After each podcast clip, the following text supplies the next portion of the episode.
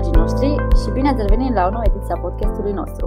După cum bine știți deja, am început o nouă serie, hai să nu numim serie, un nou val de, de podcasturi și pare că motivul hobby-urilor mă cam urmărește. M-am plâns de ceva vreme colegilor din companie că eu nu prea știu exact ce fel de hobby-uri am sau dacă am hobby-uri sau dacă activitățile mele extra se pot numi așa și am zis că hai să construim și mai mult pe partea asta și să aflăm sau să găsim o paletă mai largă de activități pe care noi și colegii noștri le practicăm astfel încât să vedem cu ce anume ne ocupăm timp atunci când nu suntem la serviciu. Pentru că, după cum bine știm, viața nu e doar despre uh, a munci, ci e vorba și de, de altceva. E vorba și de ceea ce ne face fericiți, de ceea ce ne împlinește, de ceea ce ne aduce adrenalină.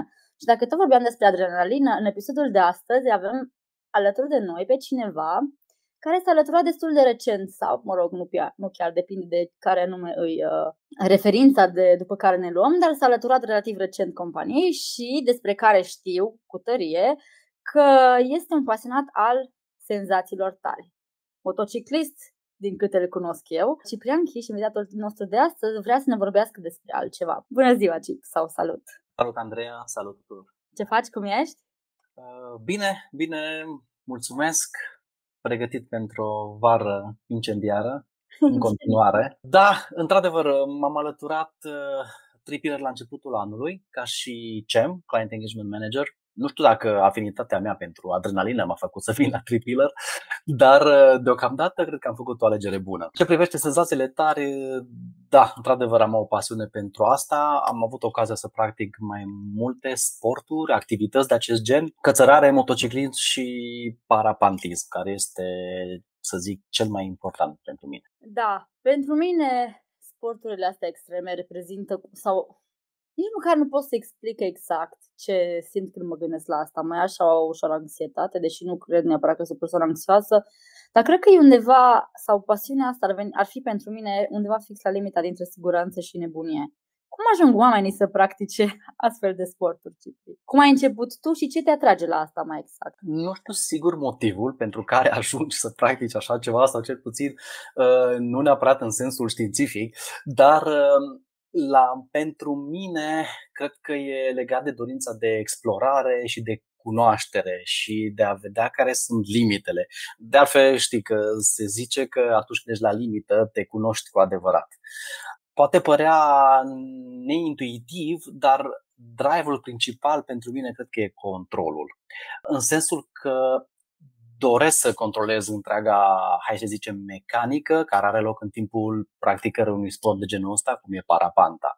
Nimic nu trebuie și nu ai voie să lași la voia întâmplării, trebuie să fii permanent aware de ce se întâmplă în jurul tău, să, să faci acțiunile corecte și inputurile corecte și atunci când toate merg bine, satisfacția e, e pe măsură de fiecare dată când ai un zbor frumos sau lung sau foarte înalt și te-ai și întors în siguranță. Ziceai de dorința sau de plăcerea ta de a controla lucrurile și nu puteam să nu mă gândesc cum transpui asta în, în viața profesională. Ești și la serviciu un control freak?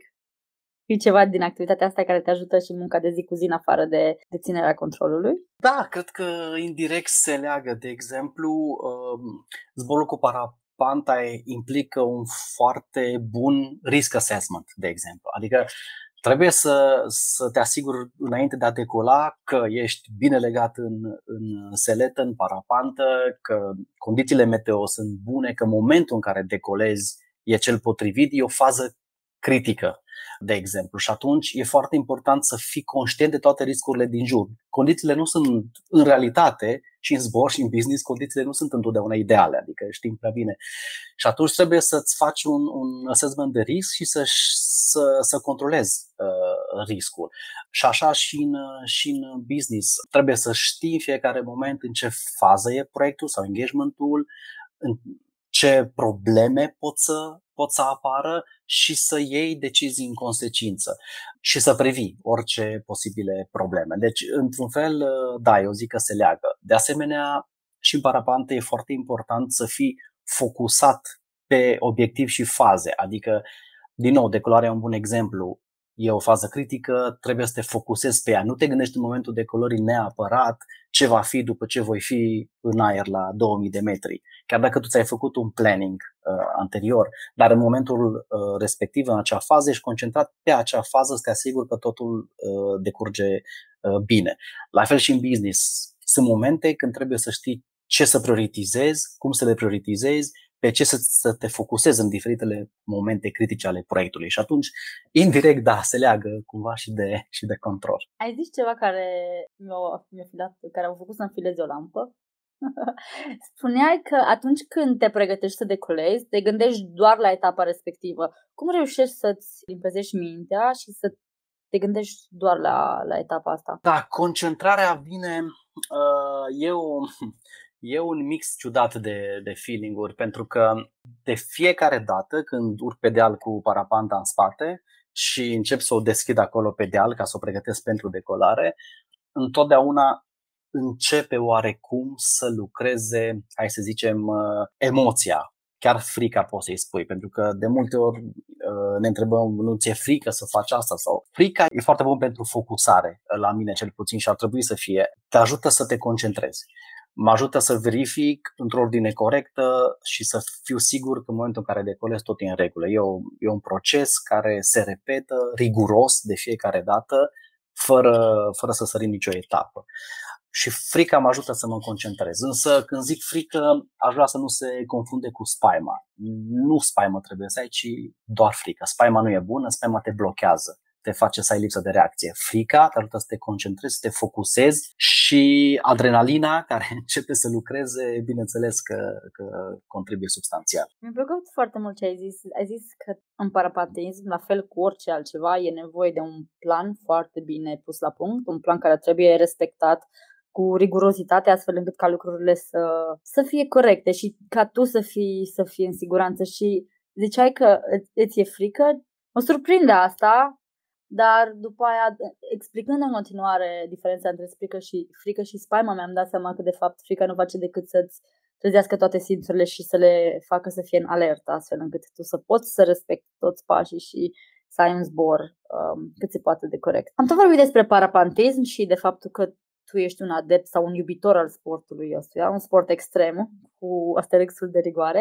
Cum ai început să practici asta? Ce te-a atras la el? Da, parampatismul cred că a fost, mă rog, mai mult sau mai puțin o conjunctură, în sensul că uh, eu practicam cățărarea în cheile turzii, fiind, aproape, fiind în Cluj, aproape de cheile turzii, cheile turzii era un, un, uh, o destinație uzuală pentru noi când eram mai, mai tineri și practicam cățărare acolo pe stâncă și la un moment dat, asta se întâmpla undeva în 2002, 2004, în zona asta, uh, la un moment dat au apărut, uh, a apărut o gașcă de niște tipi care aveau la ei niște cârpe, le ziceam noi, niște cârpe ciudate cu care uh, decolau și aterizau în vale. Și bineînțeles că curiozitatea ne-a împins și pe mine și un prieten bun al meu cu care mergeam să investigăm puțin ce se întâmplă, cine sunt băieții ăștia și mai ales ce fac, ce, ce chestiile astea cu care ei, ei efectiv zboară, decolau de pe cheile truzii până jos în vale. Și așa am, am început să aflăm lucruri despre, despre aparatul ăsta de zbor, că e un aparat de zbor ultra ușor, care se numește parapantă, care e un sport și o activitate foarte recentă dacă o comparăm cu alte activități sportive. Parapanta la naștere undeva prin anii 80, 85 deci e relativ nou ca și sport, ca și tehnologie. Și așa am început să intru, în, să iau contact cu, cu, cu zborul și de acolo încolo, sigur că ne-am, ne-am raliat cu, cu grupul ăsta și încet încet ne-am apucat și noi de zbor. Prima dată s-a apucat prietenul ăsta al meu și ulterior eu am învățat cu el sau de la el. El deja zbura de câțiva ani când am, m-am decis să mă apuc și eu de zbor și am învățat cu el să zbor. Pe vremea aceea nu existau încă școli de zbor, instructori și așa mai departe. Era o chestiune foarte uh, ad hoc așa, nu exista nimic uh, organizat și am învățat uh, pur și simplu organic unii de la alții. Eu aici chiar nu mă convin să mă apuc. Sau dacă ar fi fost atunci, cu siguranță nu m-aș fi apucat de parapantism. Da, într-adevăr, uh, sună a puțin pionierat și, uh, mai și, mult. pushing de limiți, așa este. Oarecum așa și era și nu știu cât timp avem, dar sunt câteva uh, povești de-a dreptul uh, fantastice acum, dacă mă uit înapoi. Uh, așa foarte pe scurt și fără a intra mult în detalii, din cauza lipsei de, de informații, de exemplu, tipii ăștia care zburau și ei erau pionieri pentru că ei văzuseră în alte parte, în Franța, unde a început zborul cu parapanta, văzuseră mai de la distanță ce fac oamenii, cum zboară și când au venit în România, pentru că n-au înțeles totul pe deplin, ei se legau în parapantă, de exemplu, orientați cu fața invers, vreau cu spatele, practic, nu are niciun sens ce se întâmplă acolo, dar ca să dai seama că într-adevăr era un pionerat. Însă acum lucrurile s-au schimbat. Acum există școli de parapantă, acum există instructori, există legislație, ceea ce la noi în România nici vorba de așa ceva până acum câțiva ani, adică lucrurile sunt organizate și de asemenea, tehnologia a avansat foarte mult și zic eu că astăzi, dacă vrei să te apuci de parapantă, se poate face în condiții de, cu destul de mare siguranță. Da, să zicem că încă nu mă tentează, da, mă rog, nu sunt neapărat cu sporturile extreme. Dar dacă cineva care nu are aceeași frică ca mine își dorește să încerce o experiență de genul, ce e important de știut? Și cum poate să, să înceapă o astfel de experiență? Da, uh, cred că cel mai important lucru pe care ar trebui să-l, să-l știi dinainte, things I wish to know before, uh, ar fi faptul că parapanta, sportul ăsta, necesită sau presupune să fii 100% implicat. Nu, aici nu poți să mergi cu jumătăți de măsură. Nu poți să te și apus de zbor și să zbori așa un pic, ori zbor, ori nu zbori, pentru că mm, e un sport în care da, e extrem prin prisma faptului că uh, ești suspendat în aer, da, cu o parapantă și o sănetă, scaunul în care stai, uh, nu ai motor, creierul tău nu a evoluat pentru așa ceva și atunci tu trebuie să fii foarte, foarte prezent în ceea ce faci acolo. Vorbeam și de frică. Uh, frica nu, e, nu dispare la nimeni, ori cât de mulți ani de zbor ai avea, frica e o chestiune care e permanent, e latent acolo și se manifestă la orice zburător, or, oricât de multă experiență ar avea. Ei, frica asta o, o ții sub control să nu evolueze în spaimă prin cunoștințe. Adică tu trebuie și, și, prin, și prin dorința ta de a fi acolo, tu, îți dai, tu ești voluntar acolo, nu te pune nimeni, da? Și atunci tu trebuie să-ți placă, trebuie să știi că îți place, vrei să faci asta, vrei să înveți și atunci, atunci poți să înveți într-un mod frumos. De aia nu poți să o faci cu jumătăți de măsură. Nu poți să mergi să faci parapantă doar pentru că sună interesant. Trebuie ție să-ți placă și să fii sincer cu, cu tine însuți. Este o vorbă, atunci când te apuci de parapantă, sigur că asta e valabil și pentru alte sporturi, dar la parapantă e cu atât mai, mai important, tocmai pentru că nu ești pe sol, ești sus în aer și orice lucru care nu merge bine se poate termina nu foarte frumos. Și atunci este o vorbă, când te apuci de parapantă, ai două găleți, una goală cu știință și una plină cu noroc trebuie să o umpli pe cea cu știință până când se golește cea cu noroc. De asta spuneam că trebuie, trebuie, să, trebuie să înțelegem că nu e, nu e ca și mersul pe bicicletă, e puțin, puțin mai complicat de atât, dar făcând așa cum trebuie, tot ce înseamnă pericol, să zic, se diminuează și poate fi controlat. Da, e foarte, foarte important să reușești să ai mintea limpede din ce îmi povestești, mai ales când ai început etapa de decolare. Și din ce îmi povestești, în momentul în care tu te pregătești, în momentul în care decolezi, ești tu singur cu tine și cu parapanta, dar sunt curioasă dacă există și comunități pentru astfel de activități. Habar n-am, vă întâlniți mai mulți să vă discutați despre ce o mers bine, ce nu o mers bine, cum puteți să vă, să vă îmbunătățiți stilul sau diverse. Habar n-am, nu știu care ar putea fi subiectele. Uh, da, intuit foarte bine. Uh, într-adevăr, um, comunitatea de parapantiști, să zicem, în România nu a fost foarte mare, dar ea crește de la an la an. Deci e cu atât mai important să te întâlnești cu cineva, să discuți, uh, să faci un debrief al zborului, să, exact ce spuneai tu, ce a mers bine, ce n-a mers bine, să înveți atât din greșeli cât și din reușitele celorlalți. Și da, peste an ne organizăm tot felul de întâlniri în diferite locuri de zbor, locuri bune de zbor în, în din țară, unde ne întâlnim, zburăm, Apoi povestim despre zborul, le analizăm, unele sunt filmate, tehnologia în ziua de azi ne ajută să filmăm din toate unghiurile și de jos, dar și din, și din parapantă. Cei care doresc, totul este voluntar și cei care doresc să împărtășească din experiențele lor, o putem face acolo într-un cadru uh, foarte bun și analizăm efectiv tot ce a mers bine, ce a mers rău. Zborul cu parapanta are mai multe direcții, în sensul în care poți să faci zbor de distanță, poți să zbori sute de kilometri distanță în anumite condiții. Uh, la fel poți să zbori uh, acrobatic, da? nu pleci din locul unde decolat, doar te ridici și faci diferite manevre acrobatice. În funcție de, de înclinațiile fiecăruia și plăcerile fiecăruia, uh, le discutăm și le analizăm. Și atunci combinăm cumva și întâlnirile și, par, și zborul în sine cu a învățat despre, despre, despre ce înseamnă parapantă. Și oamenii sunt dispuși să împărtășească din informațiile, din informațiile pe care le dețin sau cât de des simțiți că cineva opune rezistență în direcția asta? Aici, da, aici a fost un aspect care pe mine m-a surprins plăcut atunci când m-am apucat de parapantă, faptul că uh, oamenii sunt extrem de deschiși, poate și din cauza faptului că realizez că nu, nu e chiar uh, ca și mersul pe bicicletă, e un pic mai mult. Și atunci oamenii erau dornici de a cunoaște și de a, de a, fi, de a fi în siguranță cât mai mult. Și oamenii sunt foarte, foarte deschiși. Foarte deschiși în a a discuta despre ce nu a mers bine și de obicei așa se și întâmplă de obicei cineva sau unii piloți care au simțit că ceva nu a fost ok în zbor sau au avut diferite incidente în zbor sau evenimente, vin și uh, proactiv deschid subiectul, discută, povestesc ce s-a întâmplat și așteaptă de la cei cu mai multe experiențe sau din cei care poate obiectiv au văzut ce s-a întâmplat să, să vină cu inputuri.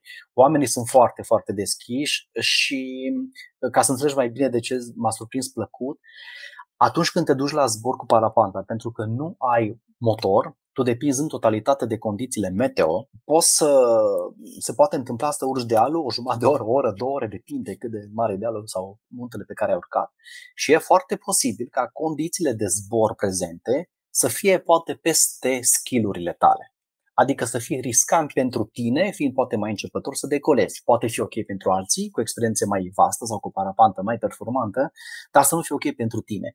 Niciodată nimeni, nu te, unul la mână, nu te va împinge să, să decolezi dacă tu nu simți că e ok să decolezi și nimeni nu se va, nu știu, nu te va judeca dacă tu decizi să nu decolezi. Adică ca și pilot, uh, da, poate că ai un orgoliu mai mare decât alții, dar uh, uh, ai aici un lucru în care, pe care nimeni nu judecă și nu, nu se arată cu degetul. Dacă tu consideri că condițiile sunt peste skill-ul tău, condițiile meteo, poți decide să cobori cu parapanta în spate așa cum ai urcat și seara să bei o bere fericit cu prietenii, fără să fie nicio problemă. Și asta mi-a plăcut. A, ce mișto. Mi se pare fain să ai uh, genul ăsta de susținere, indiferent că ești norocos și poți să decolezi sau că îți dai seama că te depășește situația și ar fi mai bine pentru tine să, să nu faci pasul ăsta. Mi se pare că trebuie să fii mai mult decât curajos să poți să iei o astfel de decizie sau înțelept, nici măcar nu știu care e cuvântul corect. Cred că amândouă. Ziceai de, ziceai de parapantă și ziceai de echipamente și mai pomeneai despre faptul că există parapante complexe și parapante mă aștept să fie mai puțin complexe. Ce fel de costuri implică o astfel de activitate? De ce ai nevoie? De la echipament, la instructori.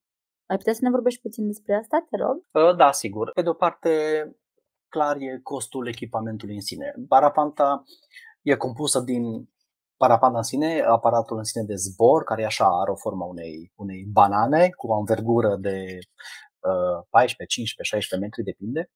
Um, și există mai multe tipuri de parapante. Sunt parapante pentru începători, care să zicem sunt mai puțin performante, în sensul că urci mai greu cu ele la înălțime și sunt parapante mai performante, uh, dar care necesită un skill mai, mai, mai ridicat uh, și atunci parapantele variază um, și prețul lor uh, variază. De asemenea, îți mai trebuie o seletă. Seleta este hai să zicem, scaunul, fotoliul în care stai, efectiv, în el stai, ești legat și parapante deasupra ta. Din nou, seletele diferă. Sunt selete pentru începători, selete mai avansate, mai aerodinamice. Ai rezervă, ai și parașută de rezervă. În caz de incident, în ultimă instanță, poți să scoți chiar și parașută de rezervă pentru a veni jos în condiții relativ sigure. și atunci costul unui echipament complet, dacă punem, nu știu, și cască, mănuși și alte, alte echipamente specifice, variază undeva de la, începând de la 1500-2000 de euro, vorbesc echipament nou, până la 4-5.000 de euro. Depinde de marcă, brandul, depinde de, de clasa de paravantă și așa mai departe.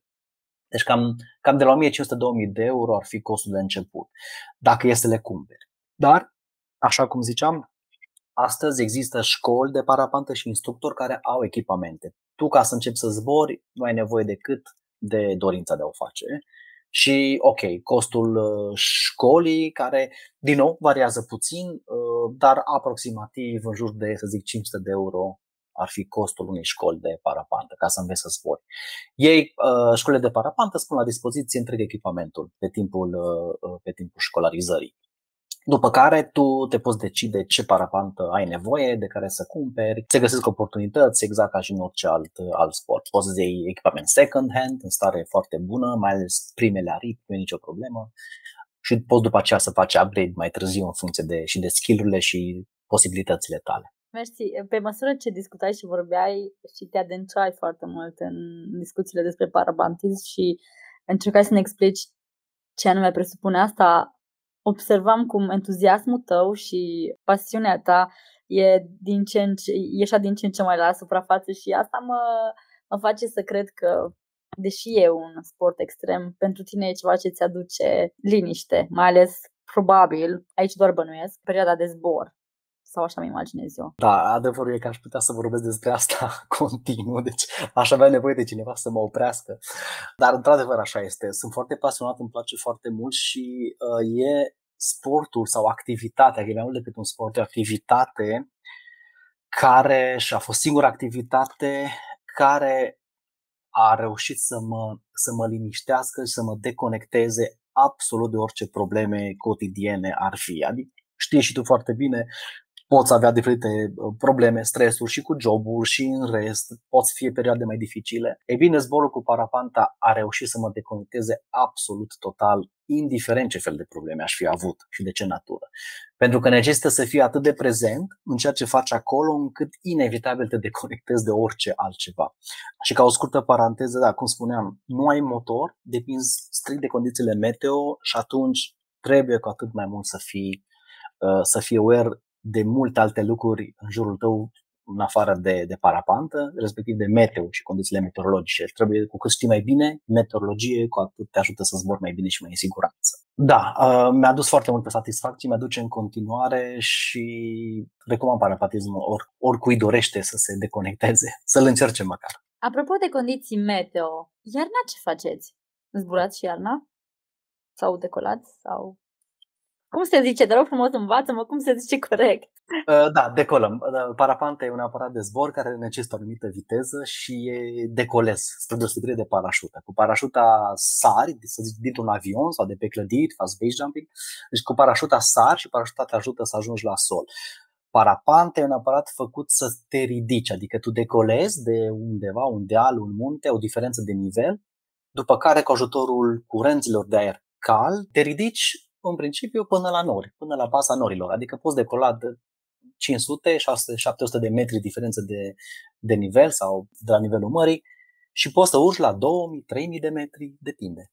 Depinde de, de cât de bună e ziua și cât de bine ai reușit să prinzi termicele. Da. De asemenea, ă, poate că asta era ceva cu care trebuia să începem, dar ă, cu parapanta poți să zbori nu numai la înălțimi foarte mari, poți să zbori ore întregi. Poți să faci, poți să stai în aer și 8-9 ore. Din nou, depinde de condițiile meteo și așa mai departe, dar uh, se poate și sunt uh, zboruri la noi în țară, chiar și anul ăsta, de peste 300 de kilometri distanțe și 8-9 ore petrecute în zbor. Și iarna, până la urmă, zbura? Da, ca să revenim la întrebare, iarna, da, se zboară. Se zboară pentru că zbor pe, practic, pe diferența de temperatură chiar dacă e iarnă, chiar dacă e rece, uh, există termică care se ridică de la sol și atunci iarna poți să zbori. Sigur nu la fel ca și vara sau ca și primăvara, dar da, se poate zbura, trebuie să fii îmbrăcat bine, e foarte frig, dar se poate zbura, da. Wow, nu pot să cred. Da, în timp ce povesteai mai devreme, m-am gândit la o altă întrebare sau, mă rog, o altă curiozitate. Care a fost cel mai lung zbor al tău? Al meu cel mai lung cred că a avut în jur de șase ore, șase ore jumate. Nu cred. Da, cam așa. În general reușesc să stai așa mult în aer, adică dacă dacă mergi la distanță. În general, dacă mergi la distanță, altfel poți să stai chiar și local, adică decolezi și rămâi în zona respectivă, să zic, în care ai decolat. Urci la câteva mii de metri și poți să stai în zona respectivă până când te plictisești sau până când nu mai poți, până când ți sete sau ai alte nevoi. Și, dar dacă mergi la distanță, atunci devine challenging, devine mai interesant, uh, pentru că tot timpul trebuie să fii atent la relief, uh, să prinzi următoarea termică ca să nu ajungi jos, să nu, să nu fii nevoit să aterizezi. Și atunci asta te menține, te menține în priză permanent și timpul trece. Cam șase ore jumate am stat eu, după care efectiv n-am mai putut fizic, adică a fost destul de obositor. N-am fost nici neapărat pregătit pentru un așa zbor lung, nu aveam un plan așa ceva, trebuia să ajung și acasă, dar uh, așa dintr-una în alta a devenit interesant și am stat, dar uh, da. Da. Wow, nu pot să cred.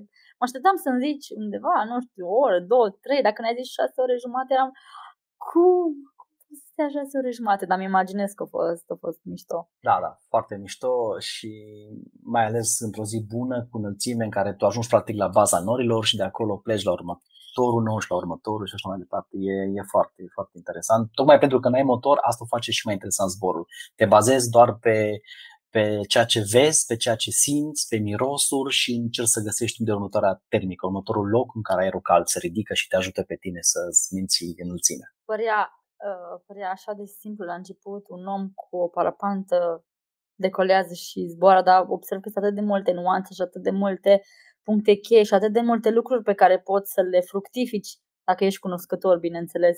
Încă un singur lucru și apoi promit că, că încheiem. Când crezi că o să te oprești din a, din a practica sportul ăsta? M-am mai gândit la aspectul ăsta, dar adevărul e că nu știu, pentru că m- cred că voi zbura atâta timp cât fizic voi putea să fac asta. Nu are, nu are un, un, o limită de vârstă, să zic așa. Cât timp poți să, nu știu, să decolezi și să aterizezi, cu parafantă, cred că atâta timp poți să zbor. Am întâlnit, am întâlnit uh, persoane și de 65 de ani sau undeva între 65 și 75 de ani care încă zburau cu parapan. Așa că nu intenționez să mă opresc cât de curând. Ce fain!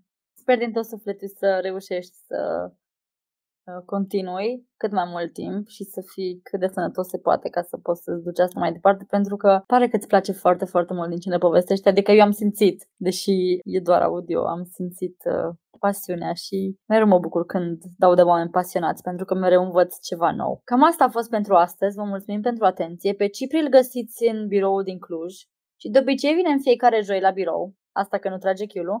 Așa e, așa e. Încerc chiar, chiar mai des. Îmi place, îmi place să vin la birou și încerc să fac. Și de obicei îl găsiți și pe la bucătărie, că îi place să mai stea de vorbă cu unii și cu alții, așa că dacă aveți întrebări, cu siguranță o să vă răspundă la ele. Vrem să-ți mulțumim încă o dată pentru că ai spus de aia invitației noastre și vreau să-ți mulțumesc personal pentru rigurozitatea și modul în care ai răspuns.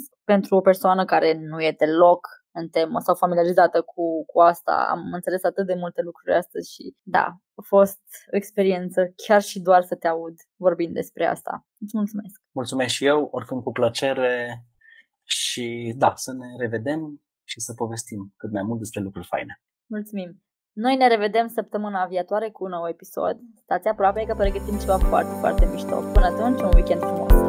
Pa, pa! Ciao!